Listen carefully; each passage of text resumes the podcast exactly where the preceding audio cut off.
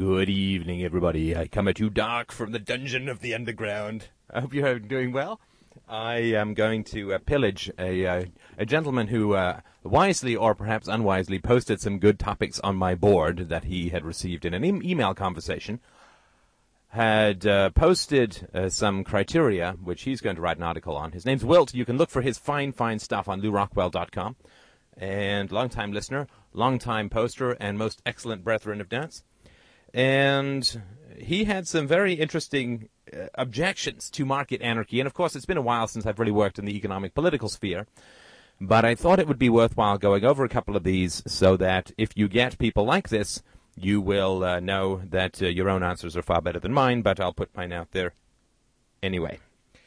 So uh, here he's got some criticisms. This gentleman has written to him said, using libertarian to mean anarchist is a bad thing. A sort of where one you should use anarcho-capitalist, blah, blah, blah, blah, blah.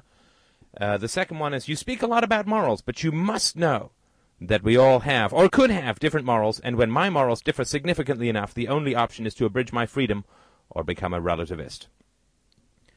These solutions, another wonder, solutions proposed by market anarchists will result in a police state worse than the one we already have.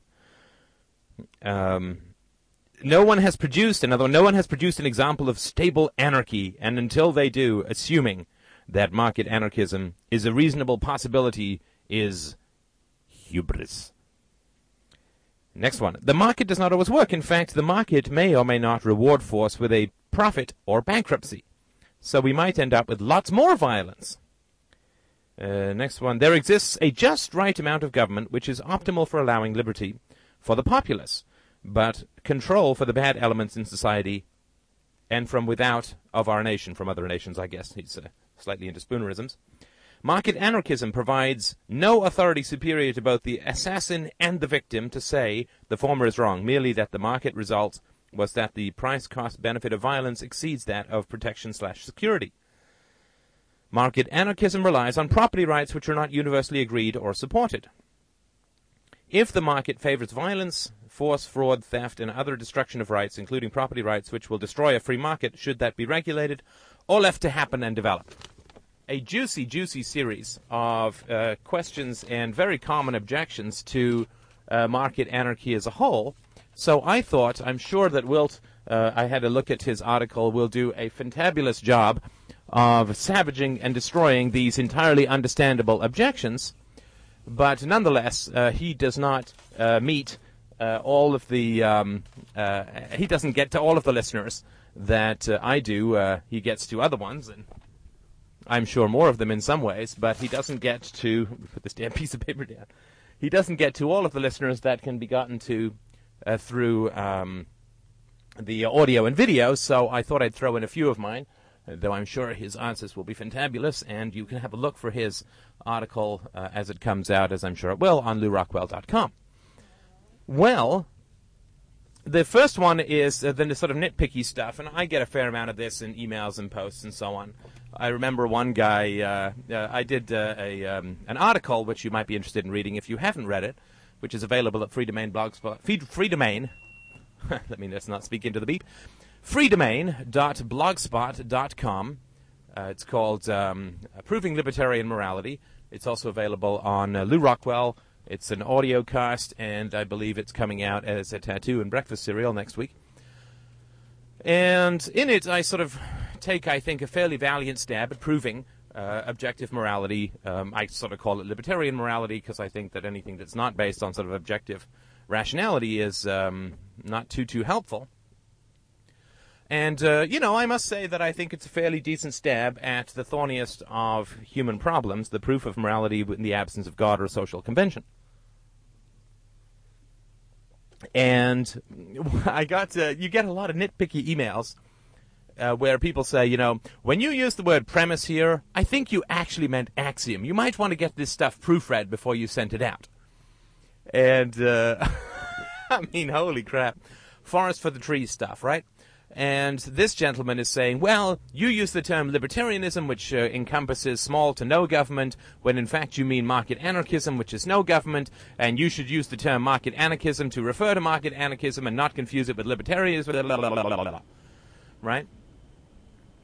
You know, that's exactly the same uh, kind of um, precision uh, that uh, the you know, really clear definitions and really precise use of language that you see in things like religion and politics. And we can see that if only we could end up with definitions of terms as precise as those within religion and politics and statism and so on, then of course we would have all of the power that those two systems uh, have.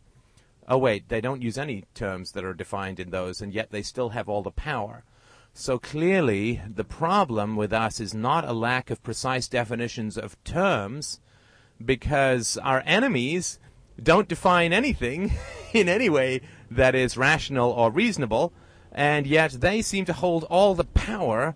So I must say that empirically, I don't think that the frickin' problem is that we don't define all of our terms down to exact atomic precision. Uh, this uh, nitpicky kind of stuff, this is just a sort of irritable personality uh, who uh, likes to sort of uh, nitpick. And uh, there's this great, there's a great Dilbert where Wally is sort of saying, you know, of all the pleasures in life, he's sort of handing Dilbert back a presentation or a piece of text with, you know, eight million corrections. And he says, you know, of all the things in life, I think, all the pleasures in life, I think nitpicking is the greatest. And Dilbert says, well, that would explain your third marriage. And Wally says, yeah, you wouldn't believe what she thought was fun. Quite true. And as far as the nitpicky people go, it's absolute passive aggression to focus on uh, little inconsequential details rather than the large, broad sweep of the argument is hilarious. And it really is. Uh, people who have been raised with excessive criticism, you know, tiny little souls uh, who just like to throw uh, roadblocks up to anyone else who's making any kind of movement. Their only goal is paralysis and this sort of stuff. And that sort of stuff, right? Because, of course, you know, what you can do uh, to somebody who uh, fusses about particular terms and you should have used this word when you, you know, is say, okay, well, great, you've obviously gone a lot further than I have uh, through use of precise definitions. So, of course, I emailed back the guy who said I should have been using the word axiom rather than premise, and I should get people to proofread my stuff, and I'm an amateur, this and that and the other. And of course, I emailed them back and said, Wow, you must have gone a lot further than I did in these sorts of ideas. Perhaps you could send me your arguments for the proof of morality, and I can see how your excessive precision, or greater precision than you claim that I am using, how it has served you in terms of the pursuit of truth. And of course, I never heard back from him because the purpose of that kind of stuff is simply to nitpick and humiliate, not to uh, serve to enhance knowledge or anything like that. Because, of course, he didn't actually go against any of the idea. He didn't actually find an argument against the ideas that I was putting forward. Uh, all he did was nitpick about one word or the other, and it's total passive aggression and it's complete waste of time uh, for anyone to get involved in that kind of stuff. So uh, you can send these people on their way with uh, a, uh, a merry heart and a clear conscience, I think. So uh, I wouldn't worry too too much about that kind of stuff.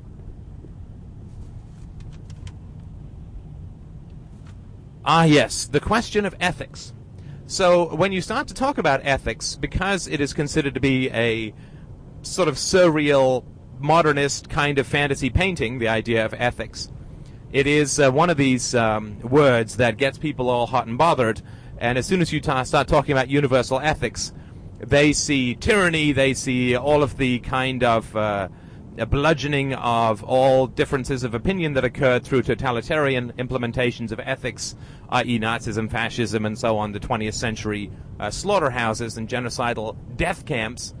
So as soon as you start using the word ethics, then people say, well, ethics are subjective, ethics are relative, or at least my ethics may not be exactly the same as yours, and therefore, uh, if, if you start talking about universal ethics, you are crushing my independence and you you, you have to you know not allow me to uh, to have my ethics or you've got to become a relativist and so on and so on and so on.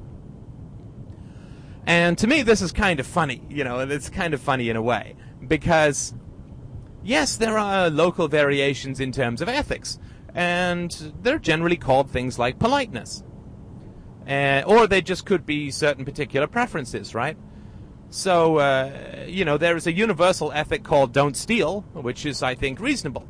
There is a more subjective ethic or um, kind of aesthetics called fiscal prudence. And fiscal prudence is subjective. Fiscal prudence, when you are 20 and in excellent health, is quite a different matter than when you are 60 and have received a uh, death sentence from some kind of illness, right? So you got you got three months to live or something like that. Well, fiscal prudence when you're 20 and, and you're in good health is something to do with getting a good education, putting money aside, uh, uh, being wise, saving for your retirement to some degree. You don't put 99.9% of your income into your retirement savings and live in a cardboard box and all that kind of stuff because that would be a little bit over prudent, I guess you could say. But uh, fiscal prudence is one of these things that is sort of subjective, right? So, uh, and of course, there's no ethics, right? There's common sense. There's sort of sensible stuff. But how much should you save and, and how much should you spend and this, that, and the other? Well, who knows, right? It's all uh, relative to your circumstances. Do you have kids? Are you in good health? Do you expect to live for a long time? Um, and of course, if you happen to have a personality with a really sort of short attention span, then spending in the now would probably create a happier life for you than deferring gratification. Although deferring gratification is going to have some benefits and blah, blah, blah, blah, blah. But there's no absolute answers to these kinds of things. Uh, how much should you save? How much should you spend? I think pretty much we can all get behind don't kill, don't steal, don't rape, and, you know, largely keep your contracts, right? I mean, that, that would be, uh, I think, an important, uh, an important set of rules to go by. Don't harm other people and their property and do what you say you're going to do that you've legally contracted for. I think most people could get behind that kind of stuff. But as to everything else, uh, you know, what is the age of consent for sexuality? Well, there's no objective definition of that kind of stuff that can be imposed upon all circumstances, right? Some people are 30 and too immature for sex, and some people are 15 and perfectly mature enough for it. I guess theoretically, right? When you get a proper educational system going. So uh, that is the kind of stuff where uh, somebody says because ethics are subjective, you can't talk about ethics when designing a political system, and all that seems kind of uh, odd, right? It seems, seems kind of strange to look at it that way.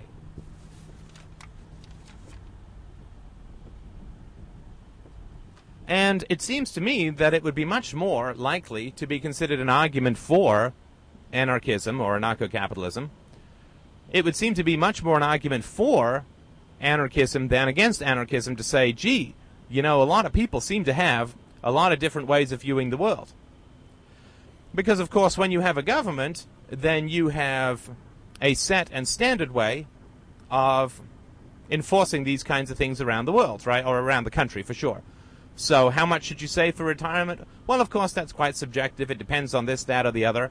And uh, yet, uh, when you are involved in the state, you have your old age pension taxes of whatever form they take in your society, and that's what you have to save, damn it.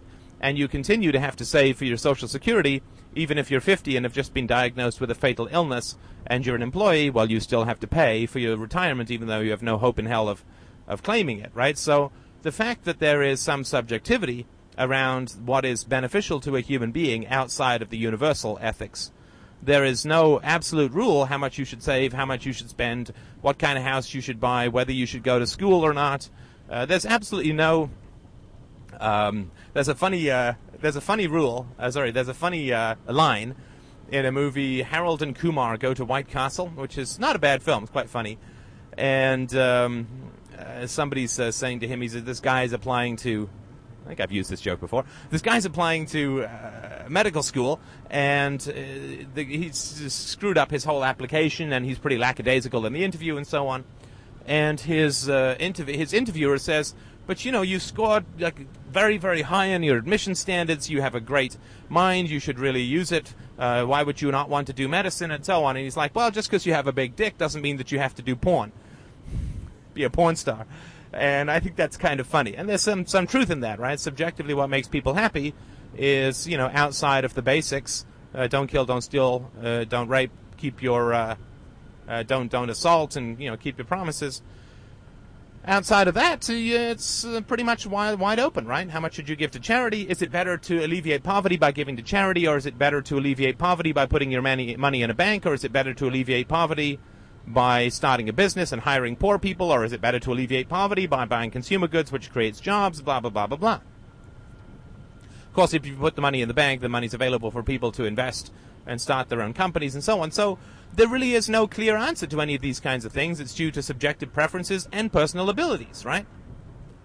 So if you are excellent at starting companies and very bad at, you know, picking out the worthy poor from the unworthy poor, right? The, the people, if you if you can't tell if you give a guy money whether he's going to go to the racetrack and blow it or whether he's going to go and get himself sorted out in a job, get himself a job and get settled in, then if you can't tell that, but you're really good at starting a company and hiring people and you're a great entrepreneur, then that's what you should be doing to alleviate poverty, right? It's kind of funny about all these philanthropical foundations that people like Bill Gates set up. It's like, dude, stop doing that stuff. Leave that to the to the charities and go start another company which hires lots of people.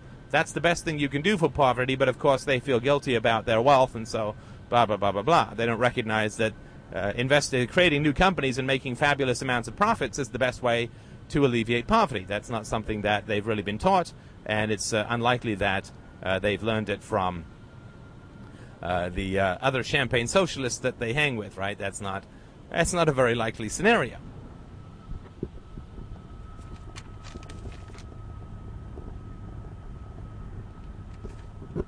Ah, the endless oppositions to the DRO model. Let's move on with those. So, for those who are just for those who are just tuning in, pardon me, the dispute resolution organization model or the DRO model simply says that in the absence of a state, in order to protect contract and property and liberty and life and security and so on, uh, people will contract out uh, with insurance companies or dispute resolution organizations so that if you and I have a dispute, then our insurance companies talk to each other and this and that and the other. Now, of course, everyone and their brother and a few dogs and one cat have written to me saying that this will result in a far more fascistic state than the one we currently have. Because instead of one government that is uh, oppressing you, you end up with, you know, thousands of these DRO organizations that are continually binding you in their web and so on. And I think that is not really the case. I think that is not really the case, and I sort of I'll give give it sort of briefly as to why. But there's lots of reasons. The one that I haven't talked about before is that DRO is a sort of a temporary situation when you're in business. So, uh, for instance, when you uh, start out in business, your boss probably keeps like your, your very first job. You're like 17 and you're going to go work at McDonald's. They probably keep kind of an eye on you because they don't know if you're honest or not, right? They have some sense of it, right? If it's your very first job, you have no experience. Then they're going to make sure you don't steal food. They're going to whatever, whatever, right? Or if you are uh, a temp and you're going in for your very first office job with no experience and no history, then uh, you know they're going to say you know you have to be at work by nine. You have, have going to check over your work and make sure you're not slacking off. And if you sort of say on your second day, I'd really like to work from home now, they're probably not going to agree with it because you don't have uh, any real history of uh, honest and uh, self-motivated and uh, in, uh, behavior that is smacks of integrity and, and so on. But of course, as you get further along in your career, you can begin to take those kinds of quote liberties because you have earned your respect based on how it is that you perform, right? So I've been doing the software business now for, oh, I guess uh, about 15 years, maybe a little longer off and on and I'm like in my third week or fourth week on this job, and uh, I'm going to work from home tomorrow. And they don't have to worry about whether or not I am going to actually be working or not, uh, because uh, they can check on YouTube and see. Oh wait, no, let's not have them do that. No, because uh, I sort of earned that, right? So as as you get along in your career, uh, as a business person or anybody who trades for for value, uh, you can be. Um, this can be on uh, something like eBay and that kind of stuff as well. As you get along in your career, the need to check up on you diminishes. It's another one of the reasons why you get paid more is that you need less supervision, less training, less checking up. Nobody needs to double check your work and so on. And so DROs are really only important when you're starting out in your career. When somebody's been you've been doing business with someone for 10 years or 5 years or maybe even 2 years and you trust them and you have the same values and so on, then are you necessarily going to involve a DRO in every single one of your transactions? Well, no, of course not. I mean, a handshake is going to suffice because you could have DROs that are completely passive that don't and, and simply lodge complaints, right? In the way that uh, eBay lodges complaints after the fact, and that's about it, right? Doesn't charge you up front to guarantee your deal. Uh, it just, uh, you know, all it does is lodge. And I have this sort of uh, idea for an anarchist society that would be sort of a contract rating, which is like your credit rating, right? So, in the sort of real world now, uh, the sort of fantasy world of the state, you have a credit rating, and your credit rating is a reflection of how uh, well you can be trusted to pay off a loan. And of course, if you have a good credit rating, then you get a very cheap loan, and a loan that sort of said loan is subsidized by the uh, people uh, who have a bad credit rating who are charged more for the additional risk. And uh, to have a contract rating would make sense in a free society. Ooh, things are getting rather dark. I think that uh, does that help a little bit. Yeah, I think that helps a little bit. Uh, it's a, it's a vague microphone pumpkin head here. Well, uh, we're taking on a surreal journey of darkness through the brain vaults of Freedomain Radio. So, uh, I don't see that uh, as you continue on in your life that you're going to want to pay 1% or 2% to a DRO to back up and, and provide dispute resolutions. You might have reactive DROs that you only go to uh, when you have a problem. And uh, there's lots of ways in which you can not have DROs be present in your calculations or in your economic calculations. But of course, the one thing that is rather amazing, and, and this is what comes out of people who have grown up in a state kind of situation. The one thing that is absolutely amazing to me about uh, people who complain about the probability or the possibility, or it seems sometimes the inevitability, that DROs are going to just become these fascistic little organizations that uh, rule everyone and uh, encroach upon your liberties. Like it's instead of there being a bear that you have to watch, it's like death by a thousand mosquito bites and so on. Is that the one thing that is true in the market is that if everybody's scared of it, someone's going to find something that, that they need. Then someone is going to find a way to provide a service while minimizing the fear, right? So if everybody's afraid of DROs becoming mini fascistic organizations, mini sort of cluster of screw state organizations that attach to you and, and smother you with, with petty regulation after petty regulation, then people are going to be very hesitant to sign up to these organizations, right? They're going to be very hesitant to sign up, and of course they're going to have a strong incentive to cancel. Right? If you if you get like uh, three letters a week, uh, three sort of thick, bulky Manila envelope letters a week detailing all the new regulations that the DRO is imposing upon you, you're going to sort of say, "Oh man, forget this. Let's let's not do this. I'm not going to deal with this DRO. Uh, I'm going to cancel my contract, and I'm going to go with someone who you know promises you know 12 rules or 12 rules. Uh, that's it. Uh, 12 rules clearly spelled out, the 12 commandments of Bob and Jane's DRO that are going to be simple and and if we if we if we add more rules then uh, we'll give you a refund, a full refund. And uh, if we do things that you don't like, we'll give you a full refund. I mean, just the same way that every other damn store in the universe that's got any kind of eg- integrity or worth behind it, that's the same way they do business.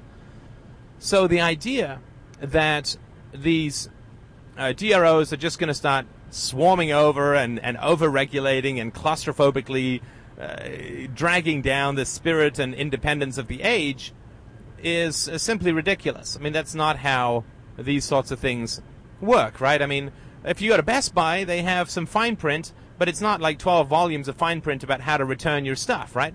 If you go to Best Buy and they say, sure, you can buy this MP3 player and you can return it on every second Thursday that's a full moon as long as you bring the original credit card that hasn't been used since and blah, blah, blah, blah all you're going to do is say, yeah, you know what, I think I'll just go to Future Shop instead because they got a no hassle 30 day guarantee. I mean, this is how things work in the free market. This is how things work when people aren't forced at gunpoint to deal with each other. They have to provide value. And the DROs have to provide value, and they will be constantly competing to be as unobtrusive as possible. Now, of course, it's kind of tough for people to think about this kind of stuff in certain situations, like in the United States, of course one of the problems is that you have these HMOs. Uh, maybe I should change DROs, then maybe they sound too much like that. But you have these HMOs, and you have to fill out a lot of paperwork whenever you go to the hospital, but that's all government stuff, right? The government regulations cause all of that kind of stuff. It is absolutely in a company's best interest if you are wary of them over-regulating in you, and you are wary of them causing you lots of hassle and paperwork and grief and restrictions, then they have to find a way to make you feel comfortable that they're not going to do that. And the way that they do that is they provide you contractual refunds. They provide you, you know, if we ever prosecute you unjustly, uh, if you know, if we launch a suit against you uh, as your DRO for a non negotiation, we, you know, we find against you, and then our independent DRO, the one that you and I get to choose together, finds that we'll, pay, you know, that we were wrong and we prosecuted you unjustly. But we guarantee that we will pay you a million dollars, whatever, right? Whatever, whatever it takes to calm people's fears about intrusiveness and overregulation from the side, uh, from the standpoint of the DRO system, whatever it takes to make people feel safe and secure, and that they're going to be less and less uh, regulated over time. I mean, to beginning, sure, it's like your credit rating when you first start out. If you've got no credit history, it's pretty bad. It's like it's like your insurance when you're starting to drive a car if you've got no history. But then as time goes forward, these things get better, or less obtrusive, and so on. I mean, in the first quote I got when I was like 33, I didn't have a driver's license uh, because I'd never had a car. Uh, I got seven thousand dollars with the first quote for insurance, and I managed to get it down to like thirty five hundred by shopping around. And now it's like you know twelve hundred bucks, thirteen hundred bucks because you know I've gone like seven years, seven years without an accident. So of course, there is a danger that everybody's going to be afraid of that the DROs are going to become annoying, over bureaucratic, over regulatory kind of things. You're going to end up with, instead of battling one state, you're going to end up battling with, you know, uh, 10,000 states. But of course, the most successful DROs will be the ones who successfully calm people's fears and come up with a working business model that means that they add value without uh, becoming intrusive and so on, right? So this is just people who are used to working with governments and can't see the difference between a government which forces you and a private company which has to win your business and has to prove that it is not going to be intrusive and is not going to bother you all the time with all these nonsensical things.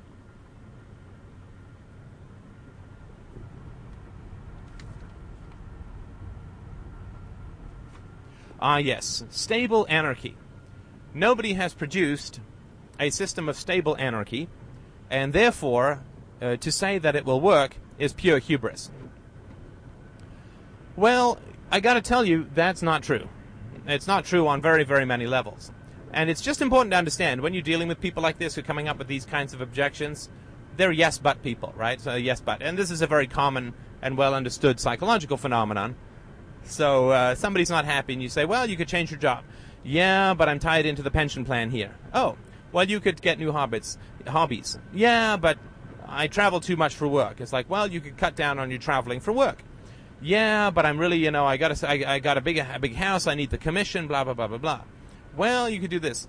Uh, you could do this. Well, but yes, but yes, but yes, but right. These people are not interested in pro- in solving problems what they're trying to do is frustrate you, right? So uh, this is people who complain about something, and then when you provide a solution, they tell you in great detail and in exasperating detail exactly why that solution will not work. So then you propose another solution, and they then tell you in great detail, well, that won't work. And then when you say, well, obviously you're not interested in finding a solution for this, they'll say, no, no, no, no, I'm totally interested in finding a solution. It's just that, you know, none of the ones that you're providing work. And this is a sort of well-known psychological trap that uh, people of a certain kind of uh, emotional history and uh, who've gone through a certain kind of strangulating kind of uh, destructive abuse uh, of one, usually of a passive-aggressive kind within their family. Uh, these people are just trying to reproduce for the pleasure of others the same kind of emotional and psychological and spiritual, frankly, strangulation that they went through as uh, as children at the hands of their parents or teachers or whatever. They're trying to reproduce that for other people, right? So they're trying to make other people feel uh, futile and frustrated and hopeless, and so they do that by coming up with objection after objection. So it's just sort of important to understand that, right? When someone says, "Well, there's been no working anarchy," blah blah blah blah blah.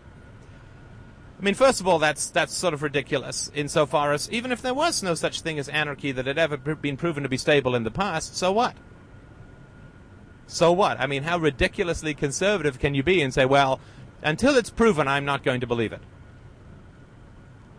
until it's proven, I'm not going to believe it, right? I mean, that's just ridiculous. I mean, if that was the case, we'd still be in the caves, right?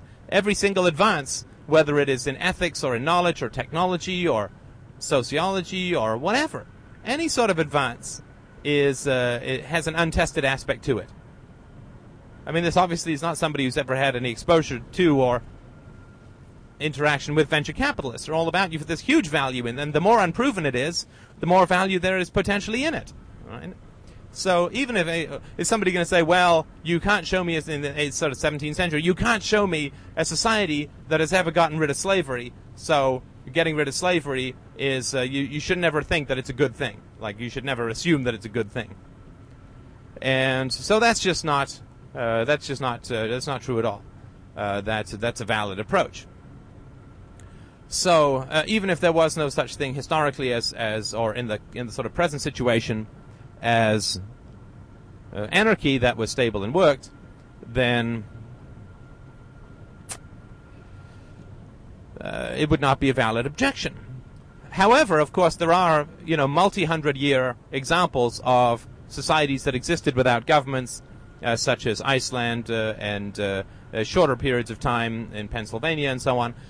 So tons of examples of societies that have existed without a government, and of course, I would say that uh, this gentleman, his own life, in his own life, he exists without a government.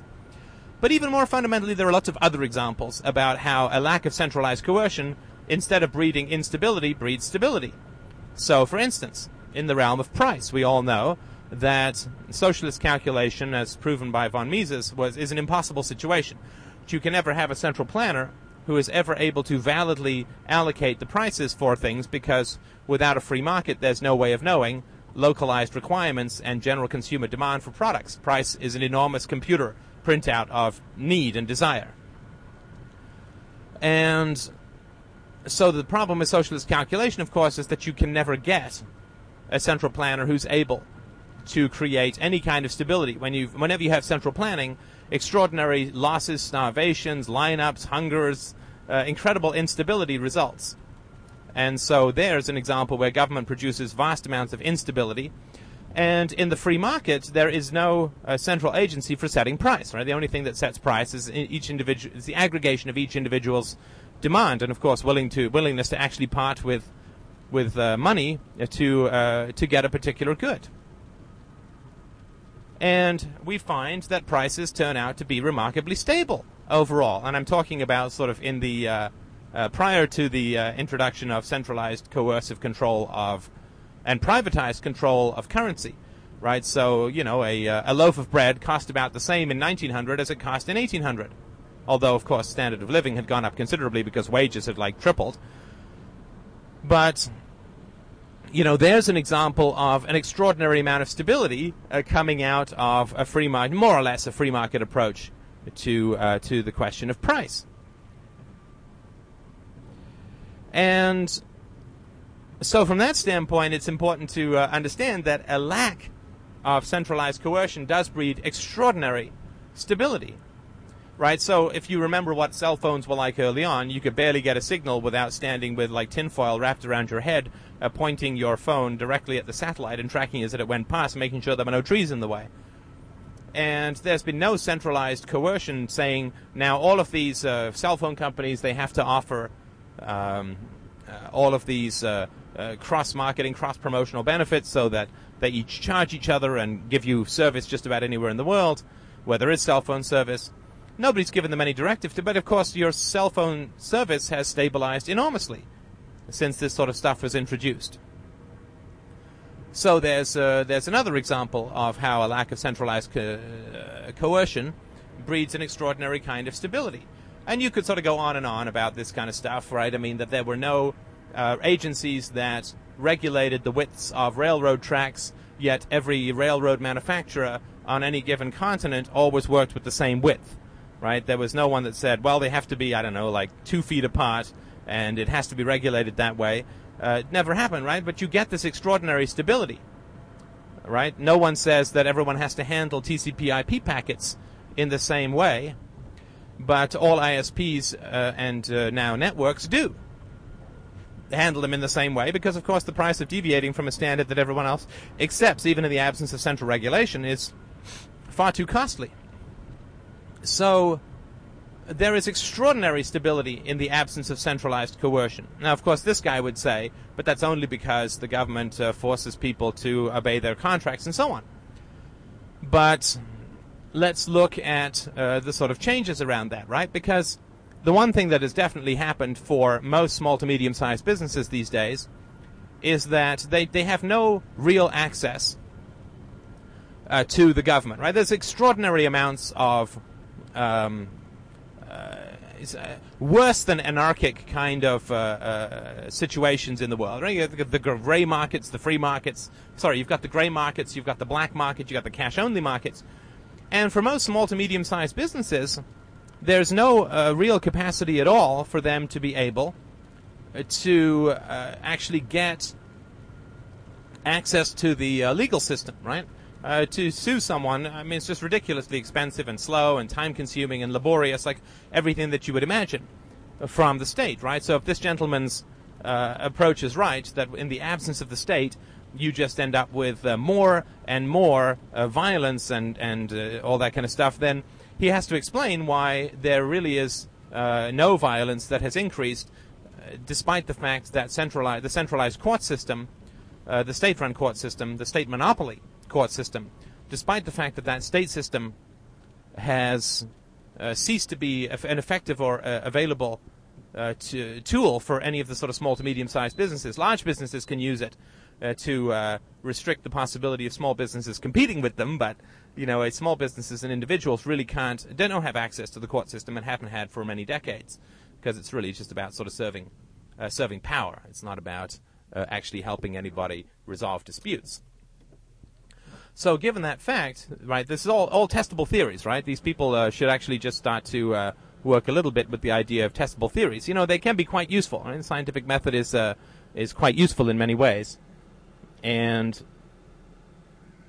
Oh, look at that. 37 minutes to get home. How nice. But uh, yeah, the scientific method's pretty good, right? So you just have testable hypotheses rather than just firing emails around, right? You say, okay, well, here in a situation where people have less and less access to the court system, we should get more and more violence, but we don't, right? If you look at something like eBay, uh, people have no access to a court system to resolve disputes within eBay. They all they can do is threaten each other with bad ratings. I mean, how how uh, anarchic is that, right? I mean, there's no centralized. Uh, eBay is like the largest single employer in the world. I mean, first or second. Hundreds and hundreds of thousands of people make their primary living uh, buying and selling on eBay. And there's no court system there at all. Not a single little bit. Now, you'd think that eBay would then be rife with, you know, hit squads and violence and death squads and, and you know, so on. But uh, it's not the case at all. I mean, eBay is remarkably peaceful, and it's a remarkably prosperous and positive way to uh, resolve these kinds of disputes. So you just sort of need to work a little bit empirically if you want to sort of come up with these objections. That's sort of all all we're asking for is to uh, come up with stuff. How did Windows become a standard, right? Was it forced? No, of course it wasn't forced. Right? Consumers just wanted a standard, right? Once you've learned, like somebody wrote the other day on the Free Domain Radio board, it's like, oh my god, I can't believe you anarchists don't use like Linux and BSD or whatever and, and I can't believe that you don't use open source um, uh, software for uh, doing your boards, and this, that, and the other. And it's like, yeah, but who's going to pay me to learn all that stuff, right? And of course, that's what I said. I said, you know, I, I, know how to use Windows. I know how to set up a web server. I know how to set up my. I had a fine and kind listener help me set up the um, uh, the um, uh, community server uh, board software. And who's going to pay me to learn all of these other systems, right? I know what it's like to learn a new operating system that you haven't had experience in before. It's a nightmare. So who is going to uh, who's going to pay me to do that? Well, no one, right? I'm going to have to learn everything. What benefit is it going to give me to learn a new word processor or to learn uh, some new operating system? It doesn't give me any particular benefit, but for sure, what it does do is it costs me a lot of time, energy, frustration, emotional stability, and so on. And so, uh, yeah, you end up with like 95% of the, the computers running Windows. Uh, no central coercion, extraordinary stability in the realm of operating systems, and now largely, uh, and this of course is quite different from when I entered into the software market. I remember writing all this code for uh, Word and WordPerfect and AmiPro and so on. Extraordinary stability in the realm of Office uh, productivity software, a word processor spreadsheet database presentation software. Uh, who who got who made PDF right? Uh, personal document format, I think, is Adobe's PDF. Who made that? Who made Macromedia Flash the standard for rich uh, content on the web? Right? Nobody, nobody whatsoever. Yet it, it's extraordinarily stable how all of this stuff works. So you know, there's about a bazillion examples of a lack of coercion and voluntary cooperation among large groups of people producing extraordinary stability not violence. Violence is the hands of the of the state, right? Violence is war. Violence is taxation. Violence is regulation. Violence is coercion, uh, and centrally comes by from the state. So you know, we're really not asking for absolute miracles here when we're asking for people to argue against uh, anarchy. We're just asking for uh, a logic, right, and b uh, let's uh, let's hear some counterexamples that can't be traced back to the central coercive power of the state. That's you know that's our major goal, and it's all we're sort of asking for. And I don't think it's a very high standard uh, to uh, to ask for. I think that people can survive, uh, you know, producing that kind of stuff. So uh, I hope that you will, if you're listening to this either on YouTube or I guess through Free Domain Radio, that you will understand that I'm a little shy on donations this month. We've got lots, lots of new hits, lots, of lots of new listeners, and. if you're sort of bouncing around, please do recognize that I do ask for 50 cents a podcast to cover my uh, time and resource costs for keeping all this stuff running. I certainly uh, don't mind uh, taking the hits for uh, Liberty, but I do sort of want to get a sense of how valuable people find this stuff. And if it ain't 50 cents a podcast, that certainly gives me a sense of where the rest of the world is philosophically. So uh, if you've been putting it off, please do send in a donation. It has a lot to do with my motivation, and I really appreciate that. Thank you so much for your time. I will talk to you soon.